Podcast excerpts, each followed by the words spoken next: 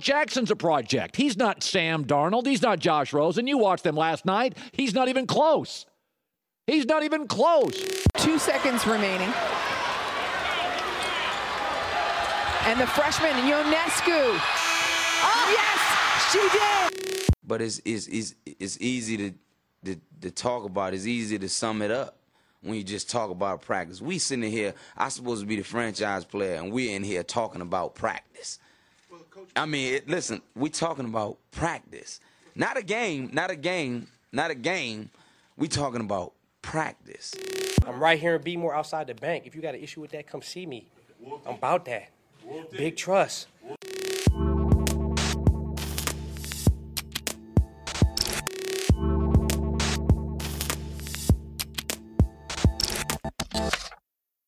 Two men, one Vikings fan, one Bills fan, bringing you episode two of Guys Like Sports. Hi, I'm Curtis Henry. I'm here with my co host, Michael Rose.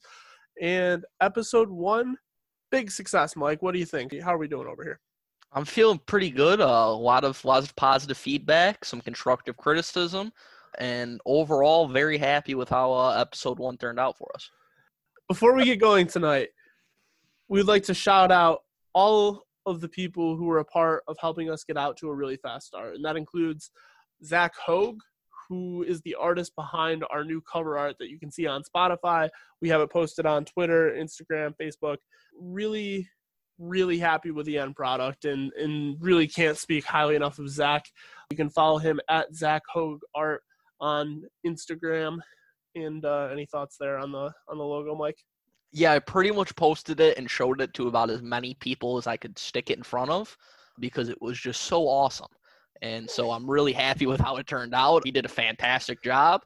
I I didn't know him until two days ago, but I dropped a follow on his Instagram because uh, that was impressive work that he he gave us. So very happy and definitely a big shout out to him. Zach always is of the highest quality with all of his work, and his uh, artistic portfolio is definitely extensive. So check him out on IG. Also, we have to shout out Rim and AB. They are the hosts of the Rosecast podcast. This is actually my favorite podcast, Michael. It is the number one Bachelor recap podcast hosted by a male interracial best friend duo. And uh, at th- their Twitter, uh, Instagram is at Rosecast Podcast. We reached out to them a couple weeks ago when this was just a nugget of an idea, and Rim was really, really receptive and really helpful with being a resource for us and getting this thing rolling. Additional shout outs to Sean McGrath, who served as a little bit of a resource as it came to platforms and a couple different things. He is the co host of Tragic 20s, spelled just like it sounds, available anywhere that you stream your podcasts.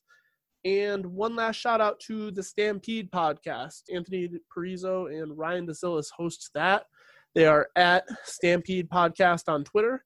Available most of the spots where you can get your podcasts, and they were gracious enough to host Mike on the show last week, talk a little St- uh, Stefon Diggs, and really just uh, allow us to get ahead of the curve, plug episode one the day it dropped, and you know, good friends, good company. Those guys work hard with what they do over there at Stampede. Yeah, great, great uh podcast they put together, and uh, probably two of the biggest Phil, Bills fans I know. So uh, they definitely do good work with Stampede Podcast, give you all the ins and outs of the Bills, and uh, I was happy to go on talk a little Stefon Diggs, former Viking wide receiver who was traded obviously recently for first round pick. As the days have passed, as I told you, Kurt, before we started, I'm starting to miss Stefon Diggs already. So, as a Bills fan, I am eternally grateful for the arrival of Stefon Diggs. We're really excited to have him in Buffalo, obviously. But I think we have a loaded, a really loaded lineup to get through here uh, because there's been a lot of big time sports news dropping within the last 48 to 72 hours. So, you ready to get through this, Michael? Let's do it. Let's get to it. Item one on the agenda the biggest tight end move during the NFL offseason so far has not been Trey Burton to the Colts, but Rob Gronkowski coming out of retirement to reunite with Tom Brady in Tampa Bay. Michael, what do you got for me? I mean, yeah, I mean, there's a lot of angles to look at this, but let's just start with obviously Gronk's decision to come out of retirement. It feels like one of those things where, as you listen to him speak over the last couple days, he didn't necessarily retire from the sport of football. He retired from Bill Belichick. At least that's what that's what I've gathered from listening to him. And so uh, with Tom Brady moving on, he's always said he only wants to catch passes from Tom Brady. He gets his wish, and he gets to do it without Bill Belichick getting in the way. So I'm sure those guys are really excited, and uh, Tampa Bay is going to be a, a definite party down there next season. I'm sure their season tickets are going to be sold out if we're allowed to have fans in stadiums, and they'll be a definite team to keep an eye on this upcoming NFL season. I'm sure there will be lots of media and eyeballs surrounding them. For sure. And Rob Gronkowski, obviously one of the best to ever do it at the tight end position. Definitely some local personal ties. We've heard rehash this a lot over the course of his 10 year NFL career to this point. But Buffalo native, grew up in Williamsville, Amherst area, and Rob Gronkowski just suiting up in a different uniform, probably number 87 down there in Tampa. I've heard a lot of immediate feedback saying the Patriots got the shaft in this deal. That that a fourth for Gronk and what he brings to the table is criminal. I think that's just a load of garbage. And, here's why. As you said it, Rob Gronkowski retired from the New England Patriots. He didn't retire from the sport of football. He retired from the Patriots and Bill Belichick. He was done with the Patriot way. The guy loves to have fun. I think he was done taking life too seriously. He had the three rings. He went on to the WWE, enjoyed his retirement, and he was never going to suit up for the New England Patriots again. So the Patriots, in exchange for somebody who was never going to play another snap for them, got a fourth round pick. That is ultimate Belichick being Belichick in my opinion. I, I, I don't know if you care to disagree, but that's that's my take on the Patriots haul here. Yeah, I mean, if you look at it obviously from the perspective, I mean, Gronk definitely forced their hand big time. They didn't really have a choice in moving him to Tampa Bay because otherwise they were going to be stuck with the cap bill that he would have brought to the table by coming out of retirement. And if you look at the trade that almost potentially happened to Detroit, where they would have gotten, I believe, a first and a second round pick from Detroit in exchange for Gronk and like a second round pick. It was like a, a swap second round picks or something like that. So if you look at it from that perspective, I guess you could say New England uh, kind of got screwed. But like you said, the guy was done with the Patriots. So to get a fourth round pick for a basically asset that has no value to anyone else besides the Tampa Bay Buccaneers, I think is uh, pretty well done because really the Buccaneers could have offered him up a seventh, and what were the Patriots going to really do? So to get a fourth round pick out of it, I think they did pretty well you can get some good players in the fourth round of NFL drafts. So uh, they could have done a lot worse, and I think they got to be pretty happy with the end result. Absolutely, and in digging a little bit deeper, Gronk, he adds a presence to a tight end room that was already pretty talented. We talk about we talked a little bit last week about the the Buccaneers skill position players and how this may be the most talented team that Tom Brady has ever worked with.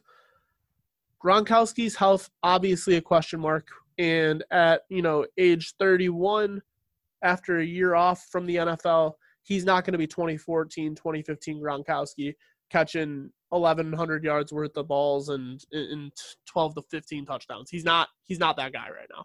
And I think we can agree on that. But he has won 3 titles. He's got a great rapport with Brady and he's going to bring a lot to the table for the guys like Cameron Brate and OJ Howard. So, what what do you think of how this impacts the Bucs skill position group as a whole? Yeah, I mean, I almost want to take it from the Buccaneers as a whole. We talk about the Buccaneers. This is a really young team last year. They they did some good building last year. They won seven games. there's a lot of talent on this roster. You add a guy like Tom Brady or Rob Gronkowski now. That's a lot of winning that is coming into the building, and that's I mean you want to establish a culture of winning bring nine Super Bowl rings into the building, uh, the culture changes pretty quickly.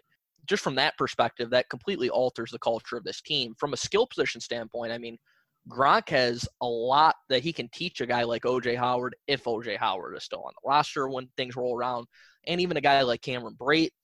And overall, it just gives Brady even more weapons at his disposal. The skill guys just get better and better.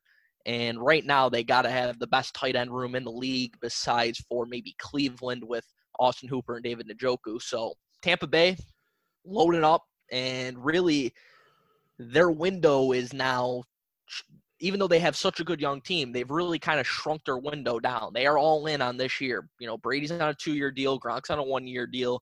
So you probably got a one, maybe two year window here where they're saying, let's go for it. Let's try and win a Super Bowl. And, you know, their coach is already retired once, and Gronk is already retired once, and Brady is close to retirement, obviously. So this is a short term move for sure. And the Buccaneers are all in to try and get a Super Bowl right now.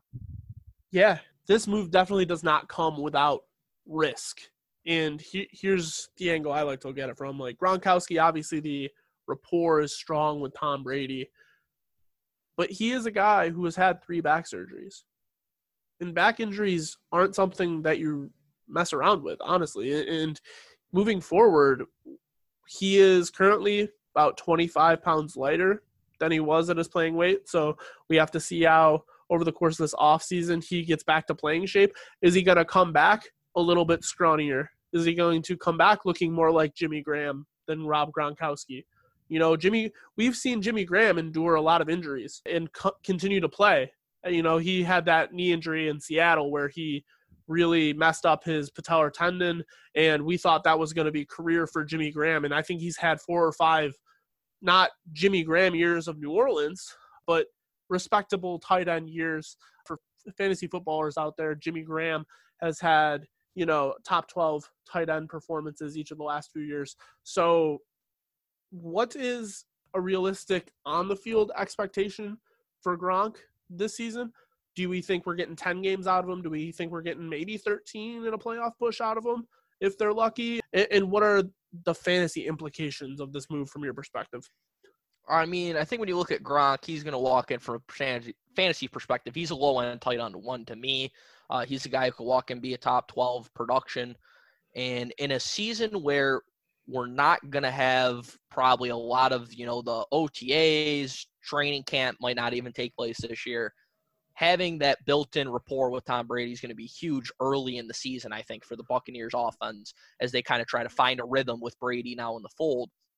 I think Rob Gronkowski coming in a little thinner might be good for him. I think, like you said, you kind of compared it to the Jimmy Graham thing, and I've heard a lot of former players talking on the airwaves the last few days, talking about you know when you thin out a little bit, it helps you recover a little faster. And so maybe if Gronk isn't taking up a huge blocking role like he did in the past and is just more of a primary receiver, he can play a little thinner. You can split him out wide. He's still a mismatch with his size and we know what he's capable of doing on a field. I think he's still a guy who can catch double digit touchdowns.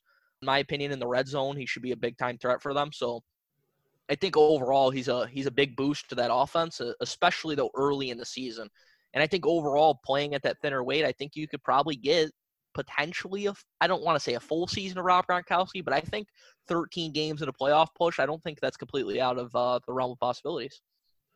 I would have to agree. And for me, I don't see, like I alluded to earlier, I don't see 1,200 yards. I don't see 10 to 12 touchdowns. Range of outcomes is 10 or 12 touchdowns possible. Sure, the Buccaneers should be a good offense. There should be plenty of scoring to go around.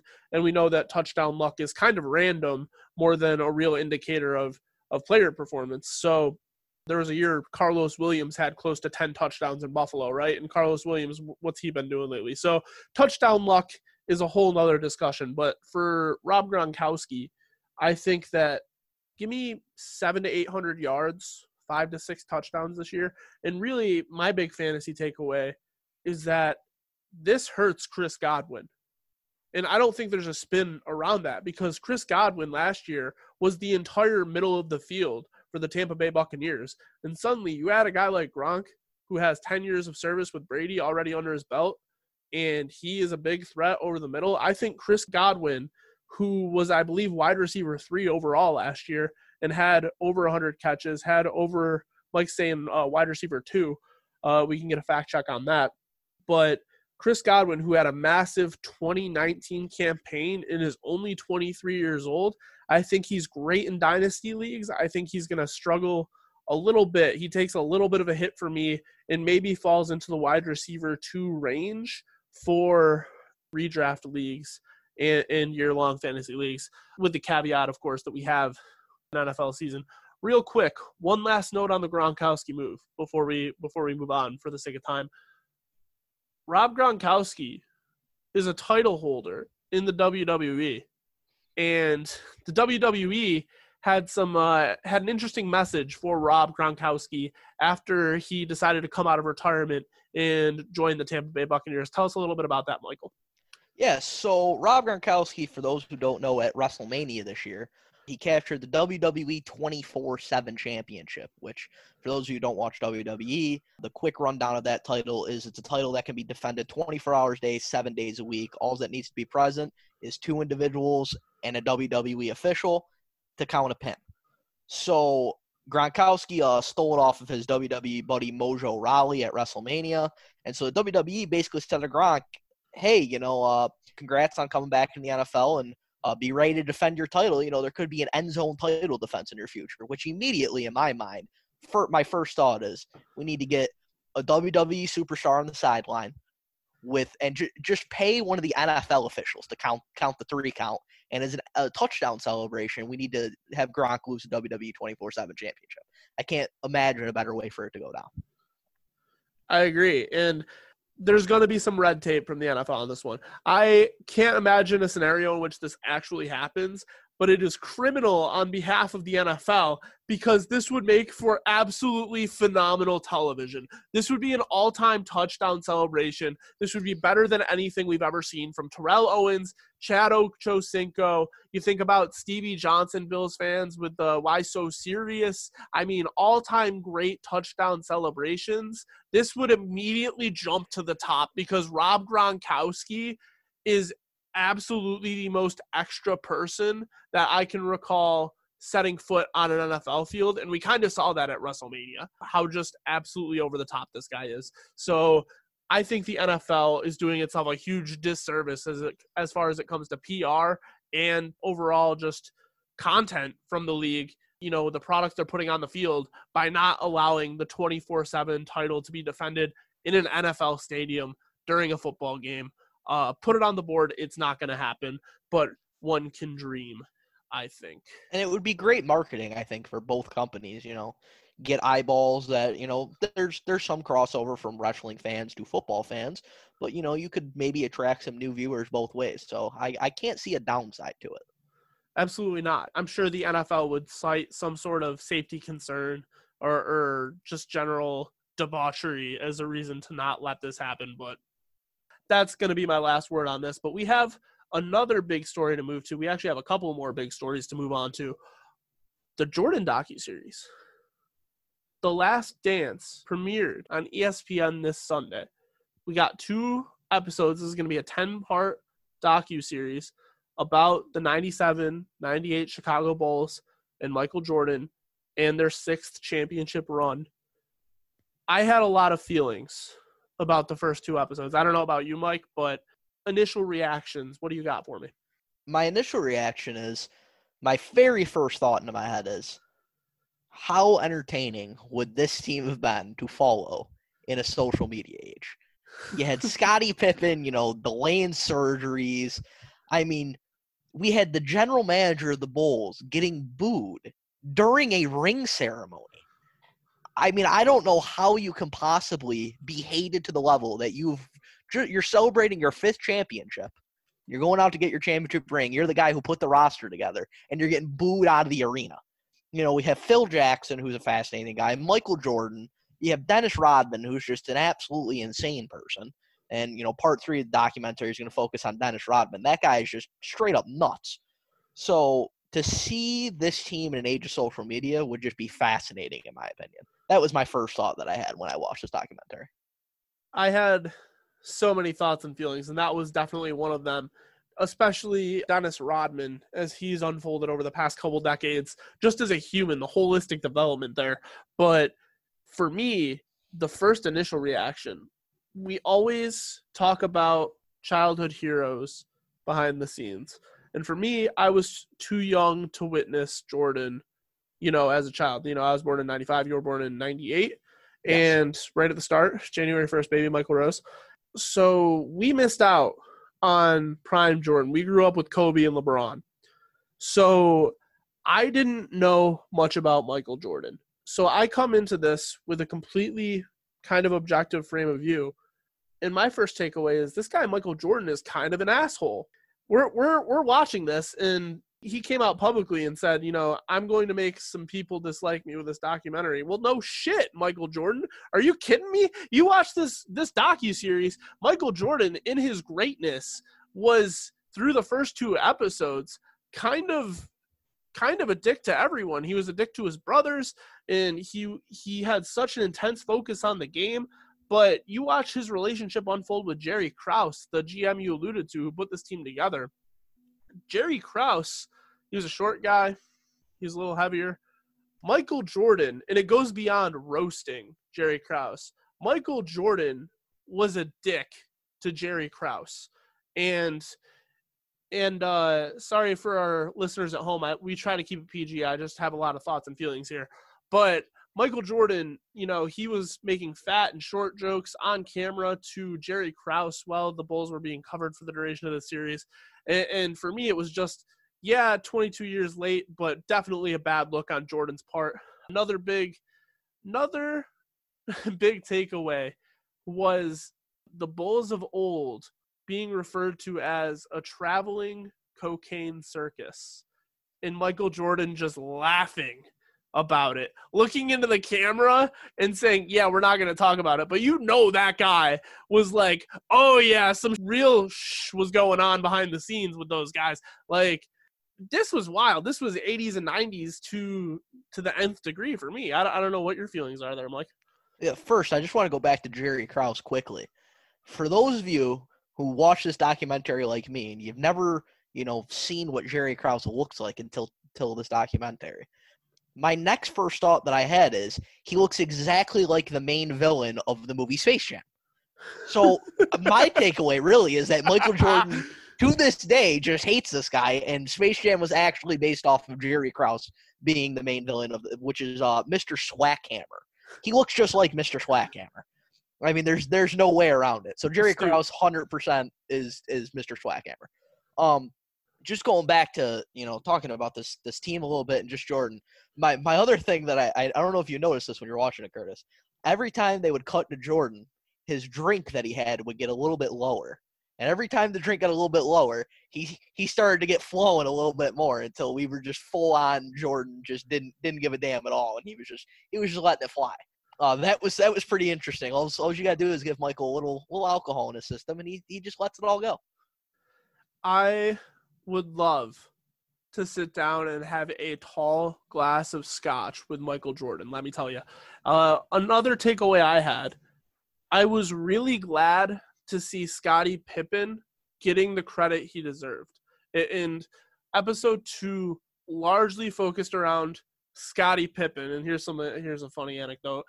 Start of episode two, we, we were talking about they were heavily talking about Scottie Pippen being on a seven year, $18 million contract. So he was grossly underpaid. He was the 122nd highest paid player in the league. And he was the sixth highest paid player on the Bulls going into 1997.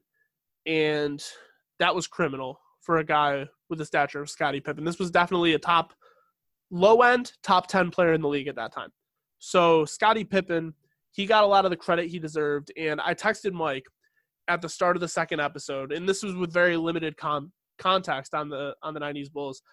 And they hadn't really gotten into how dysfunctional the Bulls were at that point in the docu series. And I texted Mike and I said, honestly, props to Scottie Pippen for never being a locker room cancer.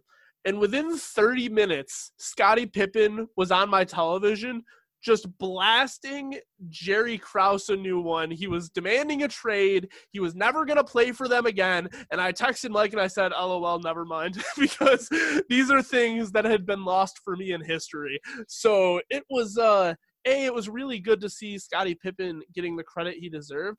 But I think we have to remember that without Pippen, there is no Michael Jordan. There is no GOAT discussion for Michael Jordan because he would not have six rings without Scottie Pippen. No doubt about it. And you know, another thing that I, I just couldn't believe how they ended the second part of this documentary because they ended it with Scottie Pippen demanding a trade and they left it on like a cliffhanger. And I'm just sitting here thinking to myself, it happened in 1998. There's no cliffhanger here. We know how it ends. They win the Ah. championship. So I just thought that was hilarious. Spoilers. that- that Spoiler someone at alert, ESPN listeners. the Bulls, the Bulls are gonna win a sixth title at the end of this thing. Don't Yeah, be shocked if, when you if you it. didn't know, the documentary is going to end with you know all the dysfunction. They're going to win the title still. That's that's the moral of the story of how this is going to end. But I just couldn't believe that that's how they left it. But yeah, Scottie Pippen, criminally underrated, one of- one of the all time greats of the game, and um, he definitely never got the credit he deserved. I also just do want to note though, uh, Michael Jordan, you know, for a long time on the Bulls, also was on a criminally underpaid contract until he finally just got fed up with it and started signing one year, $30 million contracts. And so that's how he finally got his money. So uh, overall, the Bulls front office did a really bad job of taking care of the best teams that they ever had. And that's probably a good indication of why the Chicago Bulls have failed to be relevant since 1998. Valid. And my my last takeaway from this was in the I will say the 2010s, this era of basketball, a lot of fans are complaining that it's just superstars joining up with one another because free agency is a thing. So if you don't have a super team, you're not going to win a title. And we've seen that shift a little bit. I think it started shifting when Kawhi Leonard started uh, when he signed with the Clippers, and it became more of a duos league rather than a super team league for the last year. But the NBA has always had super teams. In the 90s Bulls were probably the best example of that. They won 6 titles and that's without Jordan for 2 years. That's without Jordan for 4 years in the 90s, right? After 98 he he left again. So Jordan won 6 titles in 6 years in the 90s when he was an active player. They had Scottie Pippen. They had Dennis Rodman, who's the best rebounder of all time. They had Steve Kerr, who was amazing at shooting the three ball. And as he's proven as a coach, he's brilliant. Steve Kerr is a brilliant tactician, and he's definitely maximized the talent he has at his disposal in Golden State since he's been a coach there. And so people want to complain so much about the Warriors and adding KD. But if you go back through the history of the NBA, every era was defined by one or two super teams, whether it was the Showtime Lakers, the 90s Chicago Bulls, the Celtics in the 60s, early 70s. There's always been The Celtics in the early team. 90s that swept Jordan out of the playoffs while he was scoring 63 points in a game. that was in 86, wasn't it? You can fact That check might me. be correct. You can fact check me. But yeah, you know, Larry Bird uh, and that Celtics team were nasty as well. So super teams always been a thing in the NBA, always going to be a thing in the NBA. Do not at me. Uh, if you care to at me, at whose man is this 24 on Twitter. Would love to see it. Uh, anything else on the Jordan doc, Michael? Yeah, I just had one, uh, one or two more final takeaways. One of them is, uh, you know, you talked about how great that Bulls team is. I would love to know what Toni Kukoc and Horace Grant did to Michael Jordan because they are nowhere to be found in this entire documentary, and they were key components of these, you know, championship runs. And we don't see them at all, other than Toni Kukoc getting cursed out by Michael Jordan at the one practice. And uh, my other takeaway is Steve Kerr has lived a basketball career about as fascinating as anyone in the history of basketball, I think. He's been around Jordan's Bulls. He played on that team. He was with the seven seconds or less Phoenix Suns. He now coaches, you know, this great Golden State Warriors team. I would love to sit down and just talk basketball with Steve Kerr because he's got to have a lot of fascinating stories saved up. Absolutely. Are you are you ready to move on and journey into elsewhere in the world of basketball, Michael? I am always ready to talk all of the basketball. Well, under the umbrella of all of the basketball comes the news that Sabrina Ionescu was drafted number one overall in the WNBA draft this past week to the New York Liberty. And this is definitely a big story. Uh, Sabrina Ionescu, for those who don't know, she is perhaps the greatest, period, greatest college basketball player of all time statistically at least. In her career, her career arc at Oregon is absolutely astonishing. And what can you tell me about Sabrina Ionescu, Michael? Yeah, so Sabrina Ionescu, like you said, arguably one of the greatest players in the history of college basketball. she is the only player in the history of college basketball. Note that I'm not saying women's college basketball, of college basketball, with 2,000 points, 1,000 assists, and 1,000 rebounds. She holds the all time college basketball record for most triple doubles in a career with 26. And really, the only thing on her resume that is missing was a national championship. And I really thought this was the year for that Oregon Ducks team to get over the hump.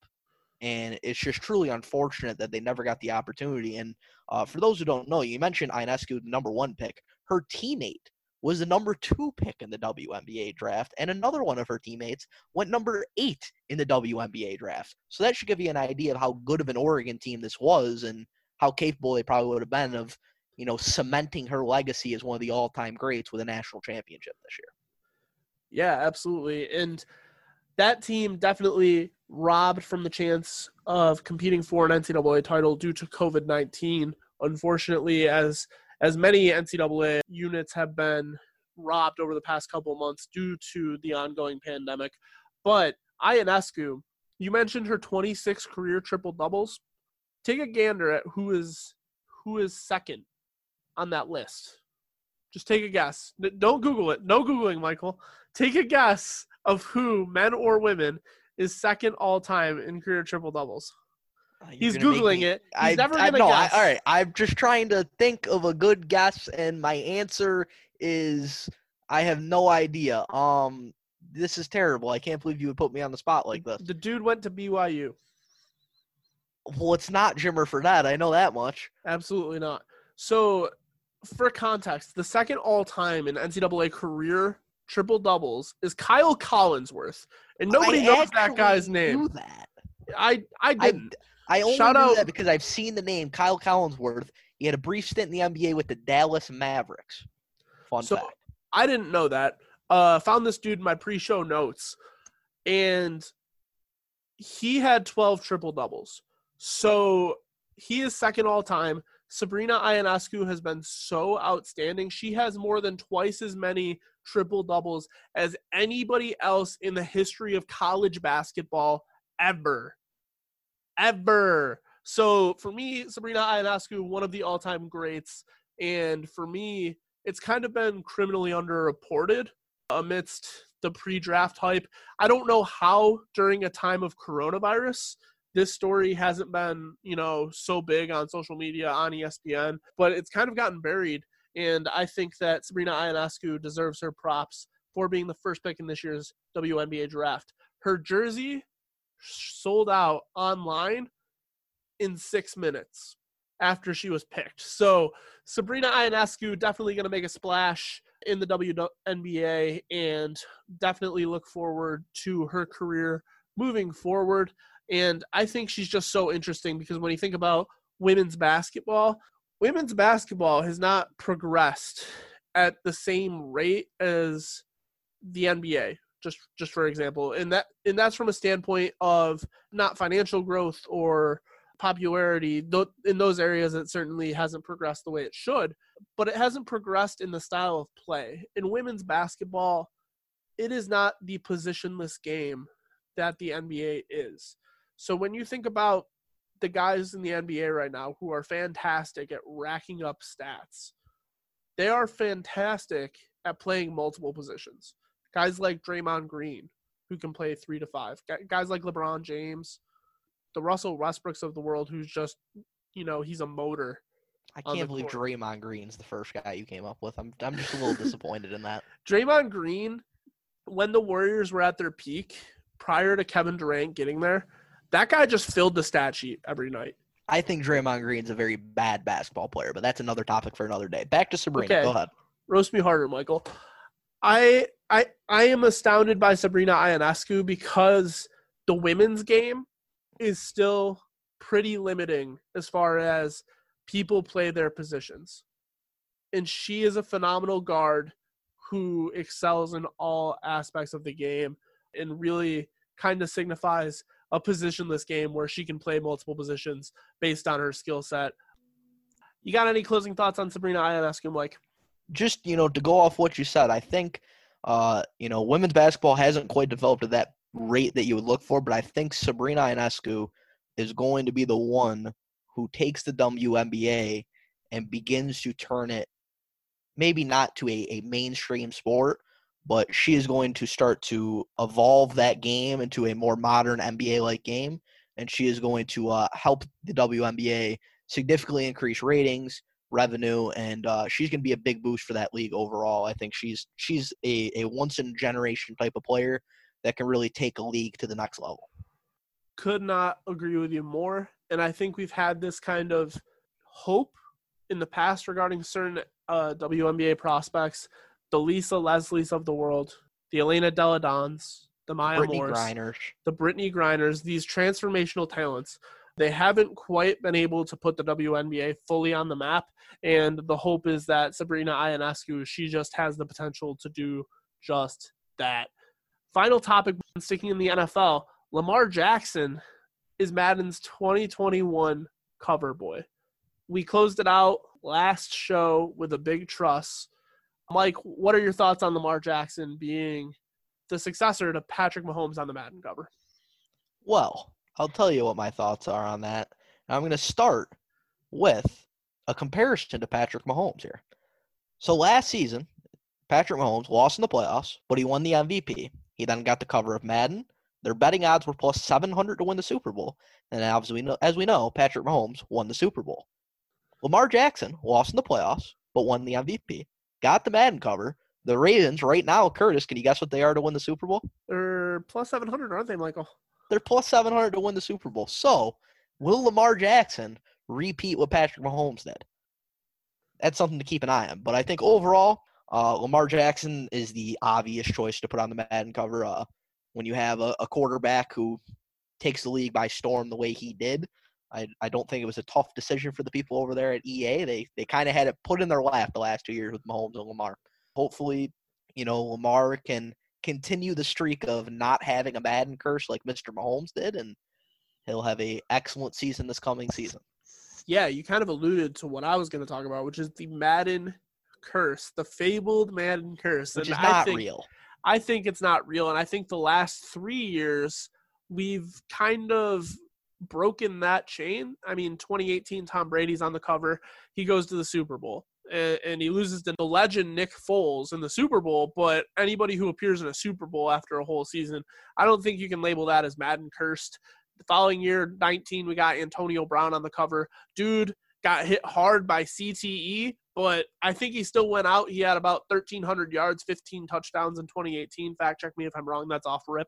And uh, Patrick Mahomes, after his 50 touchdown season, he goes out last year. He obviously had the knee injury after the Thursday night game against, I believe it was against Denver. He he missed a couple games, but anybody who goes out and dominates in the playoffs and wins a Super Bowl, I'm sorry, you're not going to tell me that's a Madden curse. Patrick Mahomes brought a team back from down 24 to 0 in the playoffs and won the game and, and won it resoundingly. I think I correct me if I'm wrong. Kansas City beat Houston 50 54 to 31. They After- smoked them. They won by 20 plus. after they were down 24 to 0. So throw the Madden curse out the window. Definitely excited to see Lamar on the cover. Really, I, I just think that 2020 should, with the caveat that we have an NFL season, I think Lamar is poised for just a monster year post MVP. Uh, closing thoughts Big trust. big trust. And that's pretty much our entire agenda for this, the second episode of Guys Like Sports. What's our timeline looking like moving forward, Michael?